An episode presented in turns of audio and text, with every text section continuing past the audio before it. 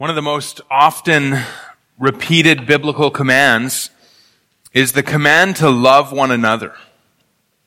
Jesus said in John 13:34 and 35, "A new commandment I give to you, that you love one another. Just as I have loved you, you also are to love one another. By this all people will know that you are my disciples, if you have love for one another." Jesus commands his disciples to love one another, and proof that we are his disciples is that love for one another. A little while later in John 15, verses 12 and 13, again Jesus says, "This is my commandment, that you love one another as I have loved you. Greater love has no one than this, that someone lay down his life for his friends." We are to love one another as Jesus has loved us and laid down his life for us. And we're to follow his example in loving one another. The Apostle John picked up on this and emphasized it in his epistle. He says in 1 John 4, 7, and 8, "Beloved, let us love one another. For love is from God, and whoever loves has been born of God and knows God. Anyone who does not love does not know God, because God is love." 1 John 4, 11 and 12, "Beloved, if God so loved us, we also ought to love one another. No one has ever seen God. If we love one another, God abides in us, and his love is perfected in us." And then again in verses 20 and 21, "If anyone says, 'I love God,' and hates his brother, he is a liar. For he who does not love his brother whom he has seen cannot love God whom he has not seen. And this commandment we have from him, whoever loves God must also love his brother." The Apostle Paul also emphasized our duty to love one another. In Galatians 5:13, he says, "Through love, serve one another." In Ephesians 5, 1 and 2, it says, "Therefore be imitators of God as beloved children, and walk in love, as Christ loved us and gave himself up for us, a fragrant offering and sacrifice to God." In his prayer for the Thessalonians, Paul says in 1 Thessalonians 3:12, "And may the Lord make you increase and abound in love for one another and for all, as we do for you." And again in 1 Thessalonians 4:9, "Now concerning brotherly love, you have no need for anyone to write you, for you yourselves have been taught by God to love one another." God himself teaches the believer to love other believers. And we recognize one another as the children of God.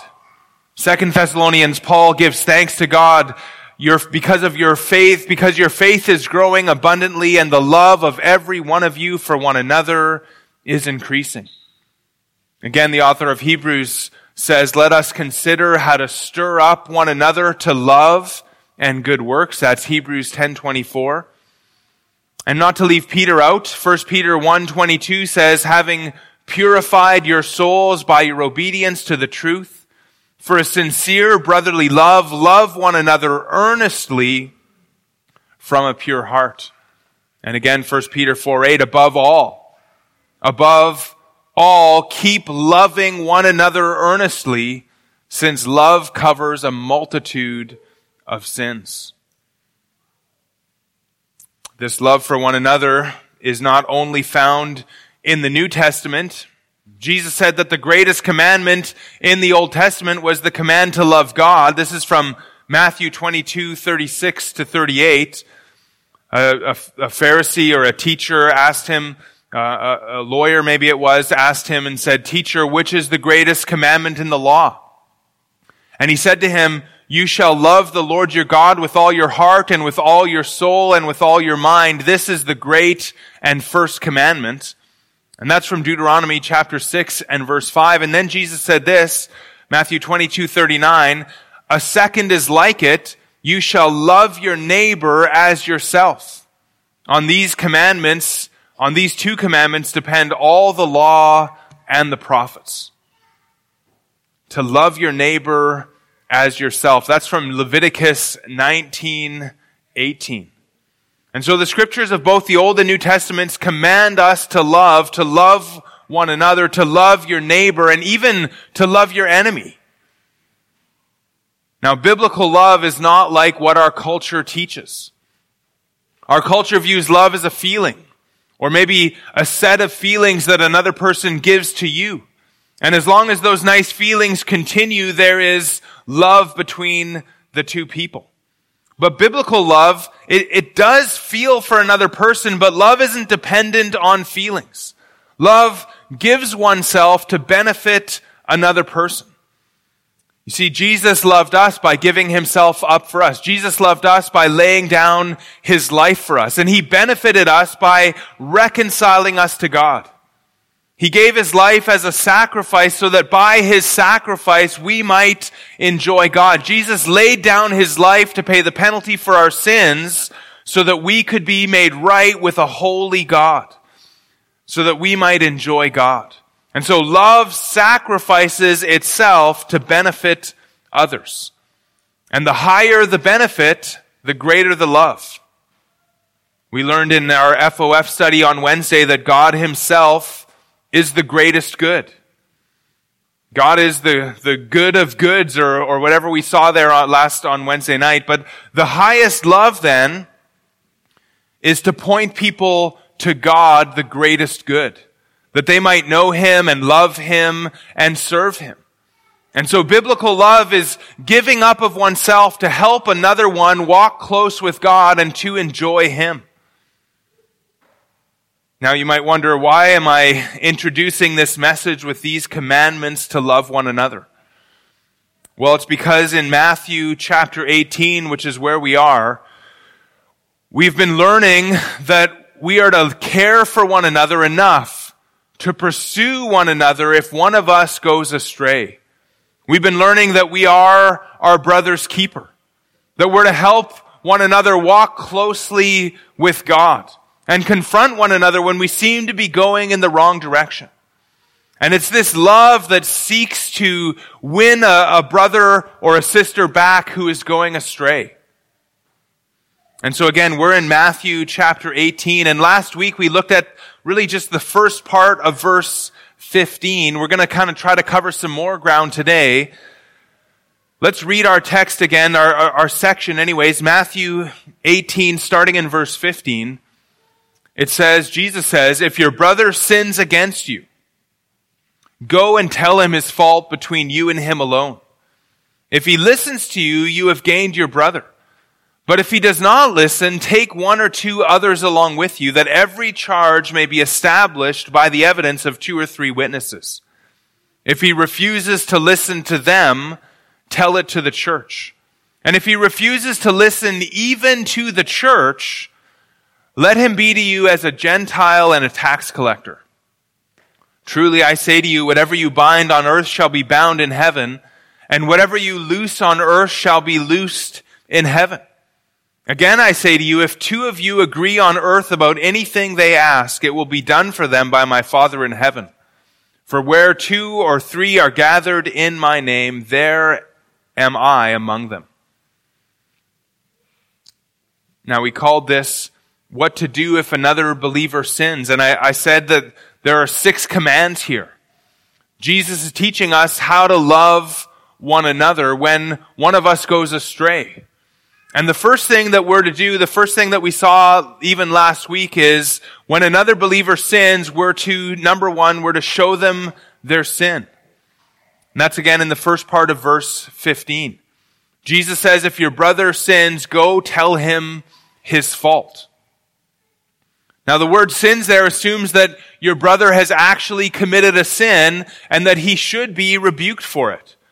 When one of us is in sin or is caught in a sin, it's our job, all of our job, to go to that person and show them their sin. Now, I don't want to cover what we looked at in depth last time, but simply put, love would have us go to our brother and help him recognize his or her sin. Commentator R.T. France says about this word, tell him his fault. He says, quote, it's not easy to capture the force of this word in a single English word. It includes the related ideas of reprimand, of bringing the wrong to light, of trying to bring the person to recognize that they are in the wrong, and of correcting them, end quote. And so we are first to talk with our brother and show them their error. We talk to him or her privately. We don't talk to somebody else. And I want to go now to the Old Testament parallel passage in Leviticus 19. Now, I already read and quoted from Leviticus 19:18, love your neighbor as yourself. But let's go to Leviticus, and I want to show you the context here. So Leviticus chapter 19.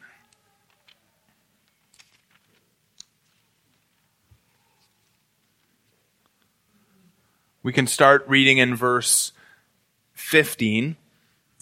You shall do no injustice in court. You shall not be partial to the poor or defer to the great, but in righteousness shall you judge your neighbor. You shall not go around as a slanderer among your people, and you shall not stand up against the life of your neighbor. I am the Lord. You shall not hate your brother in your heart, but you shall reason frankly with your neighbor, lest you incur sin because of him. You shall not take vengeance or bear a grudge against the sons of your own people, but you shall love your neighbor as yourself. I am the Lord. Now the context here is loving one's neighbor. And some of what that means from this passage that we just read is that it means that we're going to execute justice rather than show partiality, verse 16. It means that we're going to reason with our neighbor rather than slandering him to others. And there's a contrast here between love and hate, between warning your neighbor, reasoning frankly with him, versus slandering or reasoning frankly versus bearing a grudge or taking vengeance against your neighbor. And so there's kind of two extremes. There's slander or vengeance, and the alternate on the other side is to talk with your neighbor. And so you can either slander your neighbor or take vengeance on your neighbor, but we're not to do that. Instead, we're to love our neighbor. We're to reason frankly with our neighbor.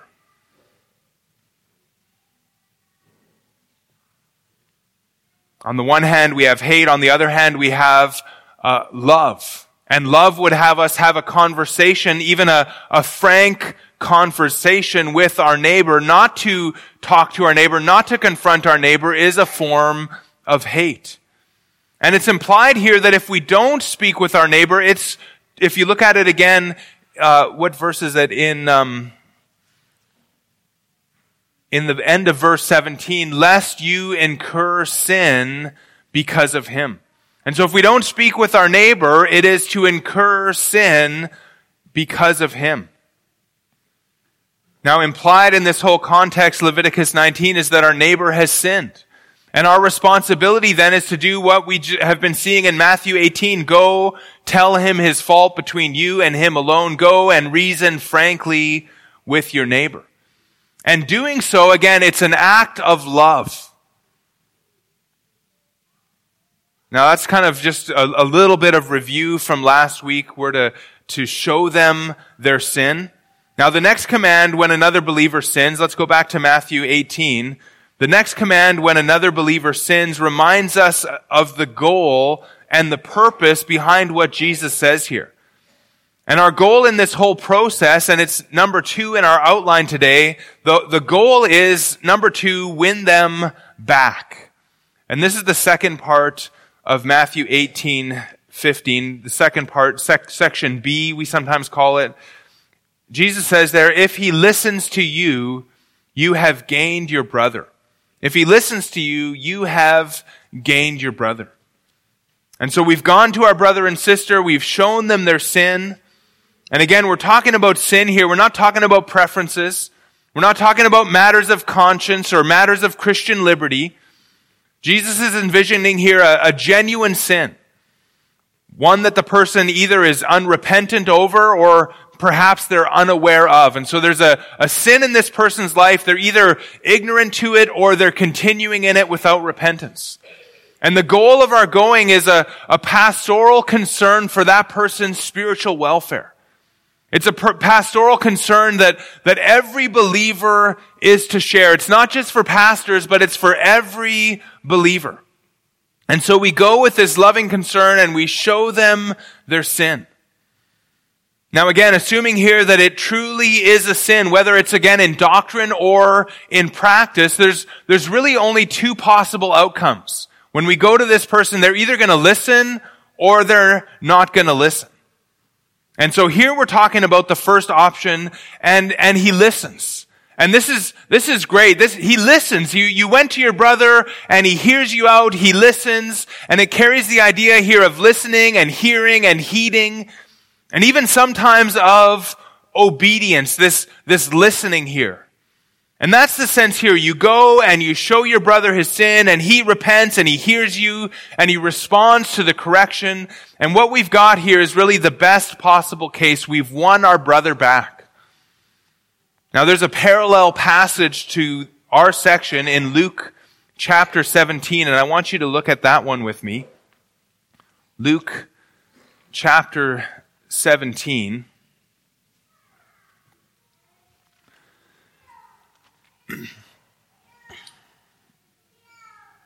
Verses 1-4, Jesus is speaking. He said to his disciples, "Temptations to sin are sure to come, but woe to the one through whom they come. It would be better for him if a millstone were hung around his neck and he were cast into the sea, than that he should cause one of these little ones to sin. Pay attention to yourselves. If your brother sins, rebuke him, and if he repents, forgive him. And if he sins against you 7 times in the day and turns to you 7 times saying, 'I repent,' you must forgive him." And so if he sins, rebuke. If he repents, forgives. And so what we see then here is listening in our text, listens in our verses, is really equivalent to repents in Luke 17 and verse 3. Now I'm going to come back to this idea of forgiveness in a bit, but let's go back, look at our text. Hopefully you still got your marker in there. If he listens to you, you have gained your brother. And the word gained here is a financial term, and it's used literally for finances. It means to acquire something by an effort, or to acquire something by an investment that you make. Here it's used figuratively of a person, and the idea is to win this person. In 1 Corinthians 9:19-22, Paul uses this word for winning people to Christ. And he's thinking about evangelism and salvation in that context, and he's gaining souls by winning them to Christ. In 1 Peter chapter 3 and verse 1, this word is used of a wife winning an unbelieving husband to salvation. 1 Peter 3:1-2 says, "Likewise, wives, be subject to your own husbands, so that even if some do not obey the word, they may be won," there's our word, "they may be won without a word by the conduct of their wives, when they see your respectful and pure conduct." James speaks about the same thing, winning a person back. James 5:19-20, "My brothers, if anyone among you wanders from the truth, and someone brings him back, let him know that whoever brings a sinner from his wandering will save his soul from death and will cover a multitude of sins."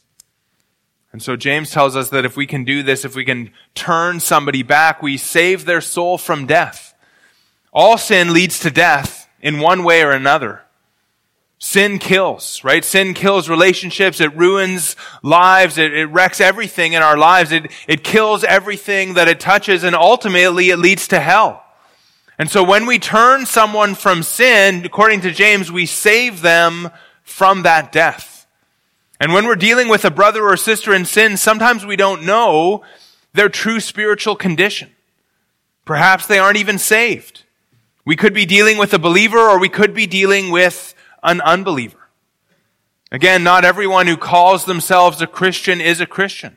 Not everyone who calls themselves a Christian is truly born again. And so if we win them back, it's possible that we're actually winning them in that case to genuine salvation. And in that case, we fully save their soul from death. It's also possible that this is a person that they are a genuine believer, in which case we have all the more hope of success, because although it's possible for a true believer to be grievously caught in sin or to be grievously caught in error, it's possible that could happen, but God will eventually restore such a one. And God will keep his true children faithful to the end. And he will bring us back. He will bring us back if we're caught in sin. Likely, he's going to do that through another brother or sister who comes to them, according to our text, again, Matthew 18:15. And so if he listens to you, you have gained your brother. And that's our goal. Our goal is to win this person back. And if we succeed at this point, we rejoice. And where necessary, it won't always be necessary, but where necessary, we forgive that person. To forgive means to release, to let something go. And it's to relinquish the debt that the person owes us. And when we talk about forgiveness, we often will talk about what we call the four promises of forgiveness. The first promise of forgiveness is, if I forgive somebody of their sin against me, number one, I'm not going to dwell on it. I'm not going to think about it. I'm not going to kind of mull over it in my mind. I'm going to try to get it out of my mind and release it, let it go. Number two, second promise of forgiveness is, I'm not going to bring this incident up and use it against the person. I'm not going to use it against you. You've sinned against me. I've forgiven you. I'm not going to bring it up. I'm not going to use it against you any longer. Then number three, I'm not going to talk to others about this incident. So I'm not going to talk about this incident. It's over. It's been forgiven. I'm not going to bring it up, especially in the sense of using it against this other person. And then the fourth promise of forgiveness is, I'm not going to allow this incident to stand between us or to hinder our personal relationship. It's no longer between us. It's forgiven. I've let it go. It's not going to stand between us or hinder our relationship. Now, those are general principles on forgiveness, and sometimes it might require a slight kind of adjustment in a specific case, but generally speaking, that is what forgiveness looks like. And so you release the person, and you release the sin, and you promise to let it go and to no longer let it define your relationship. And so if your brother listens, that's the end. You forgive where needed, you gain your brother, you rejoice like the shepherd that we saw in our previous verses, and the relationship is restored. And that's it. You don't talk about it. You don't tell others about it. It stays between you and him alone. And again, this is general. There could be a time where it should go beyond and others should be told. For example, if someone committed a crime, the authorities should be told. If it was a theft, then the person from whom the thing was stolen should, the thing should be returned, it should be restored. And so there might be a time where you go and you, the person who committed the sin needs to go and tell somebody else and restore what was stolen. If it was very serious and a relapse could possibly hurt others, then true repentance is going to involve a willingness to accept accountability. And so there might be times where we need to kind of tweak the general things, but generally speaking, this is what we do. Typically, this would be the end, and the sin, whatever it was, stays between you and him alone. But sadly, it's not always going to go that well. And sometimes your brother won't listen, and he won't repent, and he won't turn from his sin. Now, sometimes it could be that he actually didn't sin. Sometimes that could be that because he loves his sin and he refuses to give it up. And in that case, we love our brother too much to just simply leave them alone. And so Jesus gives us another command. If they won't listen and they continue in their sin, then we need to go and do something else. This is number three then in your outline. We need to bring witnesses. We need to bring witnesses. The third command here, this what we sometimes call the second step in church discipline, but this is number three in your outline. Matthew 18, verse 16, but if he does not listen, take one or two others along with you, that every charge may be established by the evidence of 2 or 3 witnesses. And so you've been faithful. You've spoken with your brother in sin. You've done this with right motives to win them back and to turn them from their sin back to following Jesus. You went in love, but he or she would not listen. What do you do now? Well, you try again, but you try again with an expanded group. You go again, and this time you don't go alone. You take another person, or perhaps you take 2 other people, and so now there are 2 or 3 of you. Now, these others are not necessarily witnesses of the sin. It could be that they were, but it also could be that this was a private sin that only you know about, but these witnesses are going to come, and they're going to establish the charge. And they come as witnesses to determine the situation. Now, when they come, and if you're ever involved in something like this, you don't come on one side or the other. They come in a sense to really hear the case, to hear the situation. And their role is to confirm the whole situation. And they're going to ask things like, was there or was there not a sin? Was the sin shown to the person who sinned? Did they understand that they are in sin? Were they called to repentance? And if there was a sin, the witnesses are to do once again what the first person did. In other words, they're going to try to show the sinner their sin and call them to repentance, call them back to faithfulness. And so they go and they gently restore that person caught in sin. Now on the other side, it's possible that there was no sin. It's possible that the first person wrongly accused his brother of things that are not or were not sins. Perhaps it was a preference issue rather than a sin. Perhaps it was an area of Christian freedom and not sin. See, there's a kind of legalism that makes sins out of preferences or external things. You know, some of you have kind of faced this a little bit. You've been maybe accused of sin because you have a tattoo. Or you've been accused of sin because you wear makeup or because you wear jewelry or because you wear pants. Those things are not sins in and of themselves. And, you know, wearing white shoes to church, that's not a sin. The witnesses need to kind of discern if the accusation of sin is truly a sin or if it's in the realms of differences of opinion, preferences, areas of liberty. And it's not always going to be an easy task to kind of discern those things. But that's what these witnesses are to do. You see, an obstinate person could just wrongly accuse someone of sin and go to them demanding repentance. And when that person says, well, that thing is not a sin, then this obstinate person could say, they won't repent. They won't do what God calls them to do. They're set in their sin. And so the witnesses are there to help in a case like that. Another area where these witnesses will be very necessary is to protect the accused.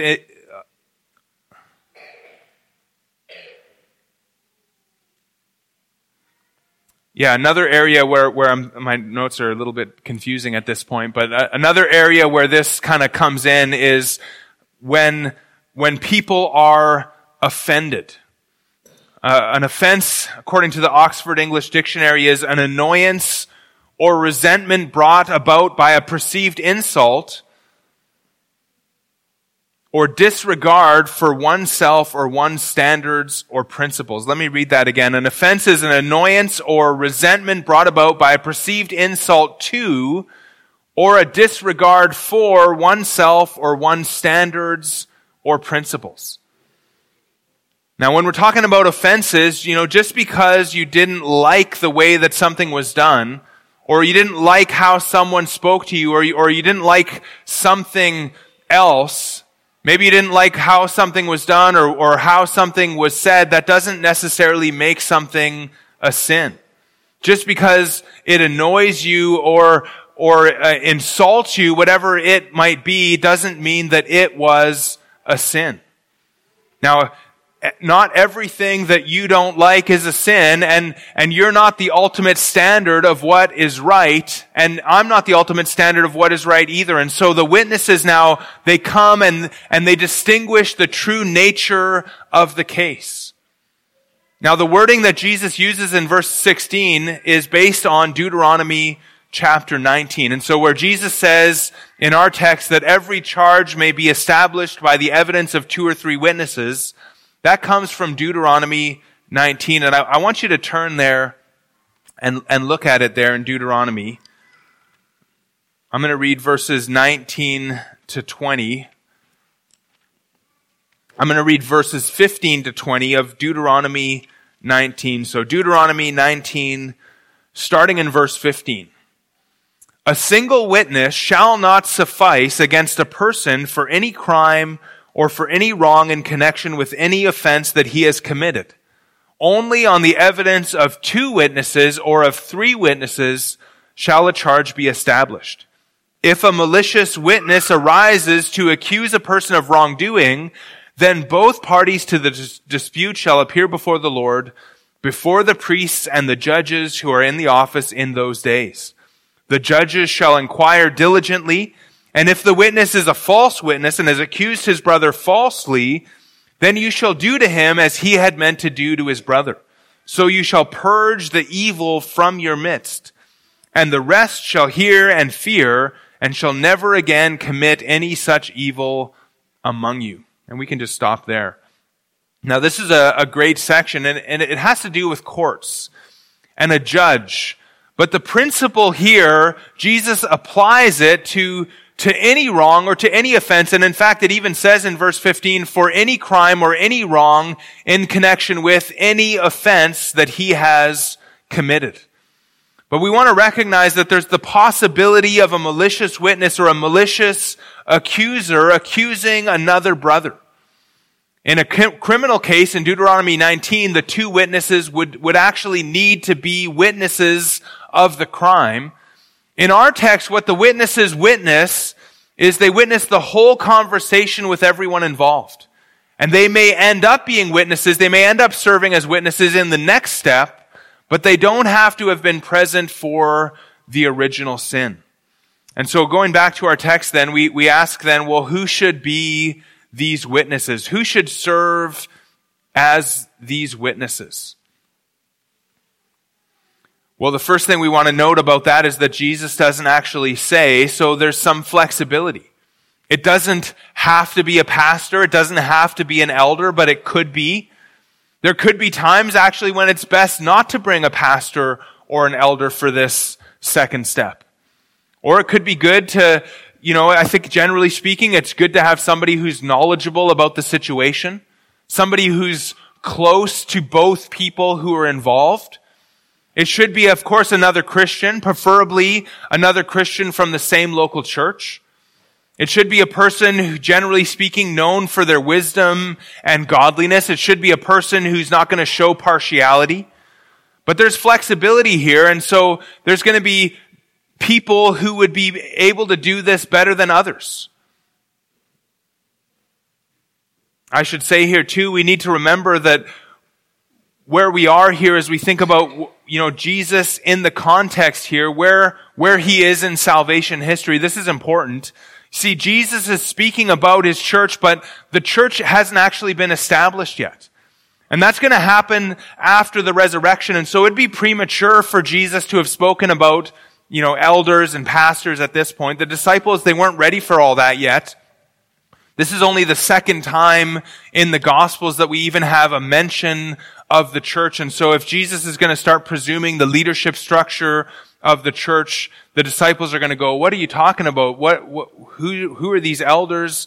We've never heard about this thing. And so, we just need to remember that it's not likely that Jesus is going to mention the elders and pastors at this point because the disciples don't even hardly understand that there's going to be a church.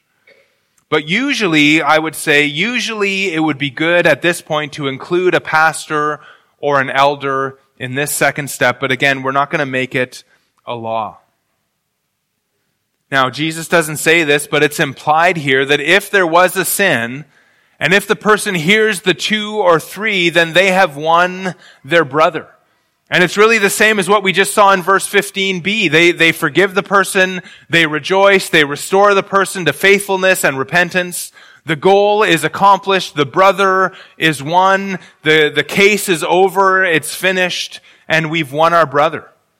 But if that brother or sister does not listen to the two or three, then we need to go further and we need to try one more time. And this is number 4 in your outline. Tell the church.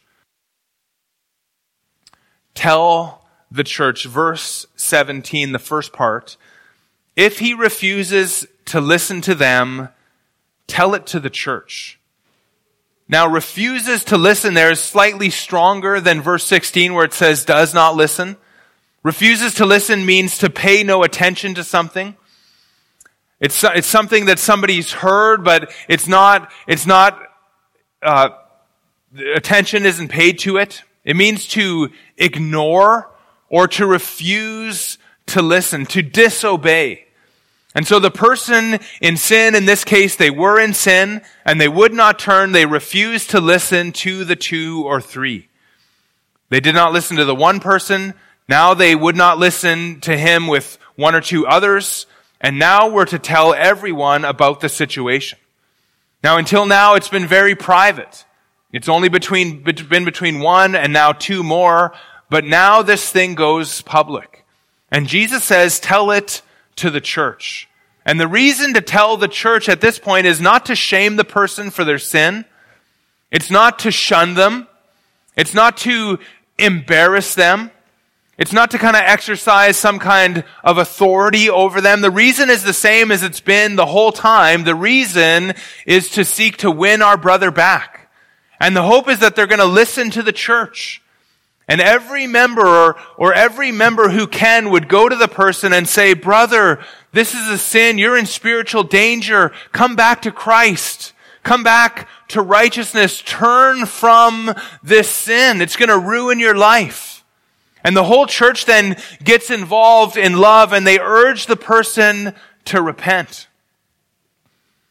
R.T. France, again, rightly said, quote, the speak to the church must presumably require a public statement when the community is gathered. And then he puts in brackets, rather than a whispering campaign, end quote. And so we're to tell the church in a public statement when we are gathered. And so at one of our gatherings, the whole church would be informed of the sin. And we would say who sinned, and we would say what the sin was, and we would encourage everyone to go and now show this person their fault. Now this notice would go through the elders who would be responsible to tell it to the church. And so the elders would kind of probably prepare a statement, and we would read that statement before the Lord's Supper. Now, something to note here I think that's helpful is that Jesus doesn't give a timeline. And in most cases, there would be a time between each step. Time and prayer would be allowed.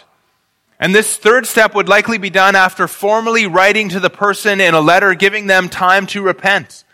And it would most likely say, on such and such a Sunday, we're going to proceed according to Matthew 18:17, unless we hear from you first in regard to your repentance. And so in most cases, we would give the person time to repent and inform them of the Sunday that this would happen. And we'd want to exercise a great deal of patience with somebody before telling the church.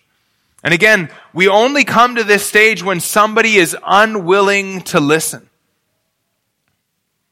If they listen, we don't do this. If they listen, there's no need to do this. And we might even spend a great deal of time helping a willing person to fight a particular sin. There's going to be patience and grace if somebody's willing to fight their sin, we're going to help them like that before we come to this point of telling it to the church. But when someone is not fighting their sin and they're continuing in their sin, we must pursue them in love the way our Lord lays out here. Now, there's times in Scripture when even this step should be skipped, and I want to show you this. Go to Titus chapter 3. Titus chapter 3, verses 10 and 11.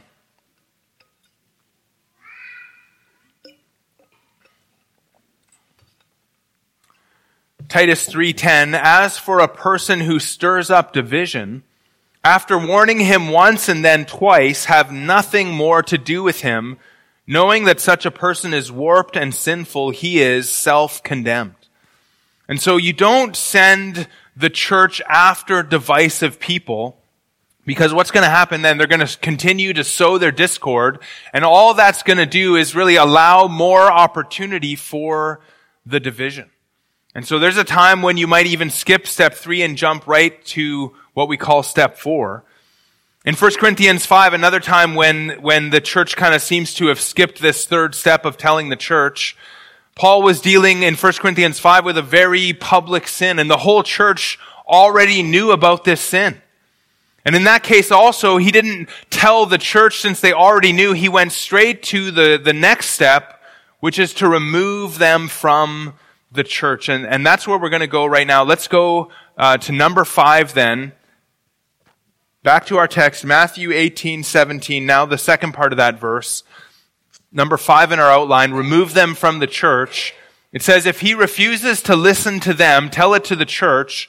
And if he refuses to listen even to the church, let him be to you as a Gentile and a tax collector. Now this is the fourth step in the process. So number 1, it was one person went to the person.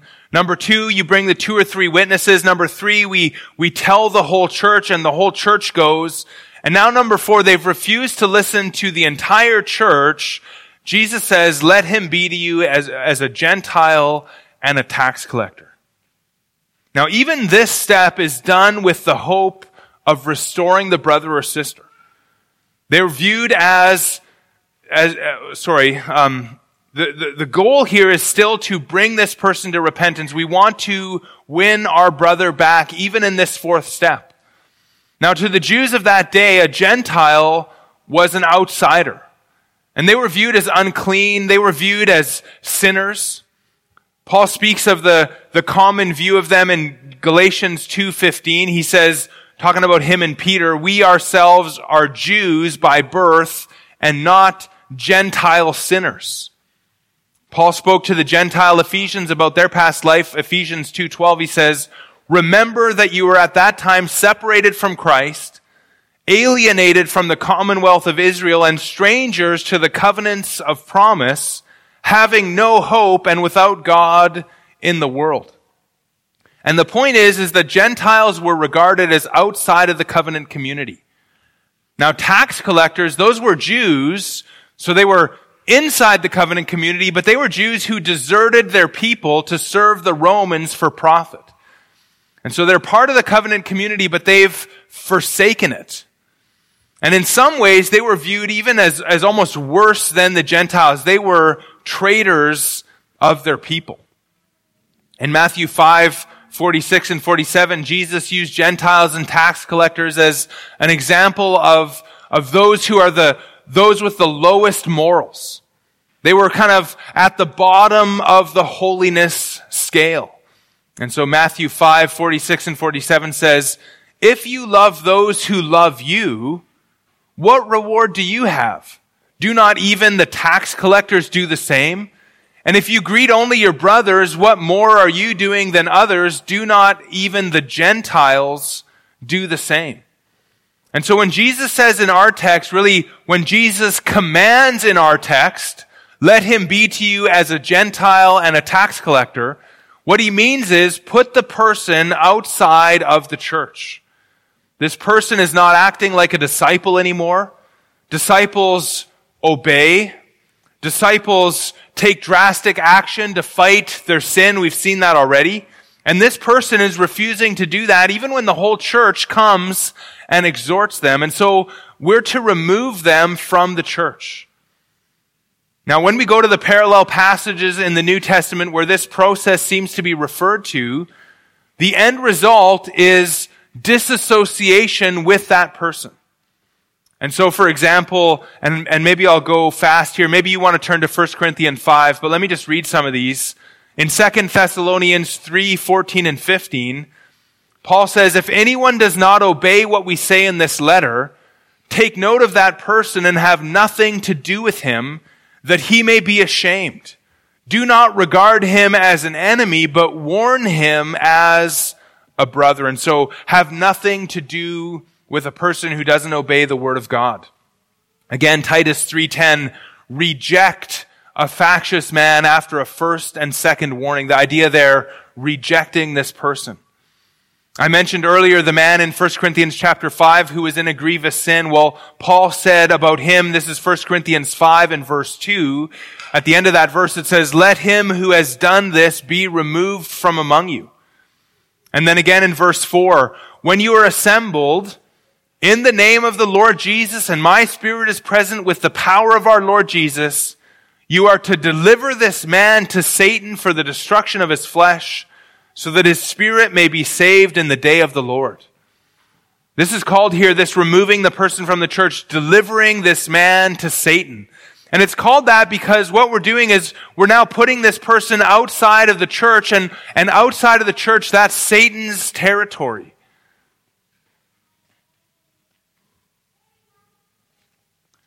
Now the final word on this is in 1 Corinthians 5, verse 11. It says, now I am writing you not to associate with anyone who bears the name of brother, if he is guilty of sexual immorality or greed or is an idolater, reviler, drunkard, or swindler, not even to eat with such a one. And again, at the end of verse 13, Paul says, purge the evil person from among you. And so that's what we're to do. We're not to associate with this person. We're to put them out of the church. If they call themselves, if they continue to call themselves a Christian, but refuse to turn from sin. Now, the good news in the 1 Corinthian case is that this person was won back. They repented and the discipline worked. And so in 2 Corinthians chapter 2, verses 6 and 7, Paul says this. He says, for such a one, this punishment by the majority is enough, so you should rather turn to forgive and comfort him, or he may be overwhelmed by excessive sorrow. Now, Paul talks about the majority here because the Corinthians were divided and only a majority of the people actually practiced the discipline. There was a minority division in the Corinthian church at that time that refused to discipline this man. But Paul says the majority kind of not associating with this person, that's enough. Now that the person's repented, forgive him and comfort him and welcome him back. Welcome him with open arms. Welcome him in love. Because we've now achieved the goal, and the goal again is to bring the person to repentance, bring the person back into fellowship with the church and with God. But until that happens, we should not associate with the person who continues to call themselves a Christian but lives in sin. Now, we can and we should still talk to them. And we're never to be rude. That is not what it means when it says, let him be to you like a Gentile and a tax collector. We're not to be rude.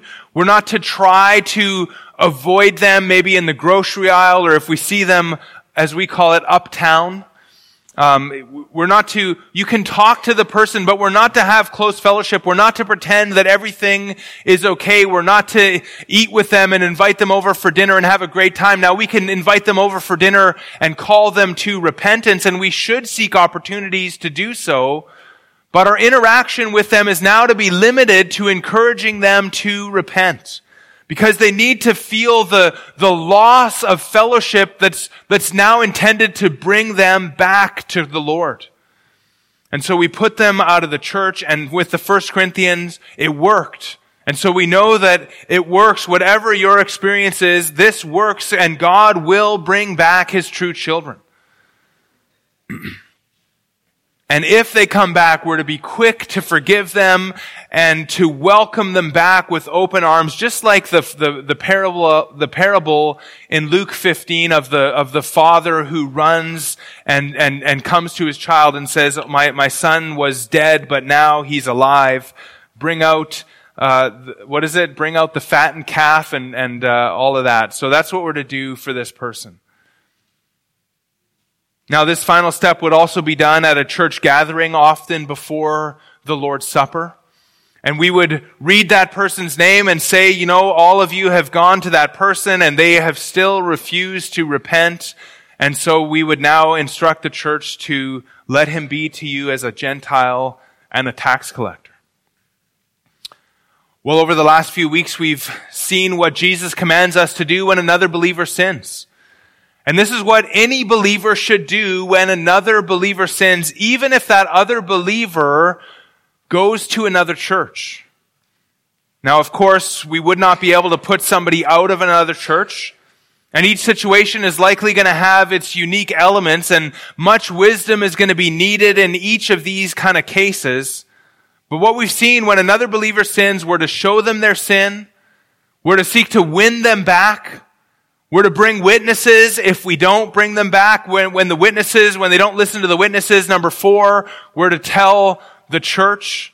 And then number 5, if they refuse to listen even to the church, we're to remove them from the church. Let them be to you like a Gentile and a tax collector. Next week, we're going to come back and we're going to look at this one more time. And we're going to see what I called the promise of church discipline. There's some promises here that the Lord gives in verses 18 to 20. And so the 6th command is that we need to know the promises. And we're going to see a promise there of guidance when we're involved in a situation like this. We're going to see a promise related to prayer when we're involved in a situation like this, and we're going to see a promise of the Lord's presence with us when we're involved in a situation like this. I want to just close by again saying that our church is committed to following what our Lord lays out here, and we're committed to do that with much patience and teaching. And again, to remind us that to refrain from doing this, for a church or a person to refrain from doing this is really to hate our brothers and sisters and to really not care if they go astray and don't walk with the Lord. It would be to think that we know better than Jesus Christ, who is the head of the church. And it would be a false love that loves these people away from God and encourages sin, which is really no love at all. And so true biblical love would seek to win a brother or sister back when they stray into sin. And that's what our church is committed to doing. Now, you may have questions about this. And again, each case is unique. But if you have questions about this, feel free to ask. I'd love to talk to you about it.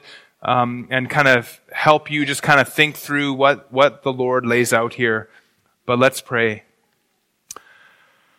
Father, we recognize from these commandments, just again, that you take sin very seriously. That you are a holy God who hates sin and have saved us to separate us from sin and to make us like your Son, Jesus Christ. And you've designed in your wisdom, you have designed the church as a body that's united together, a body that when one member strays, it affects all of us. And you've also designed us as a body that when one member strays, all of us seek to win our brother back. And we pray that you would help us with that, Lord. We pray that you would help us be the holy people that you saved us to be. And that our church, this local church, would be a pure church, a holy church, a church that loves one another in a way that we would do these things that you command us to do. And we pray that if such a case ever comes, that you would help us to do it with your grace and your love and your care for our brothers and sisters in Christ. We pray in Jesus' name. Amen.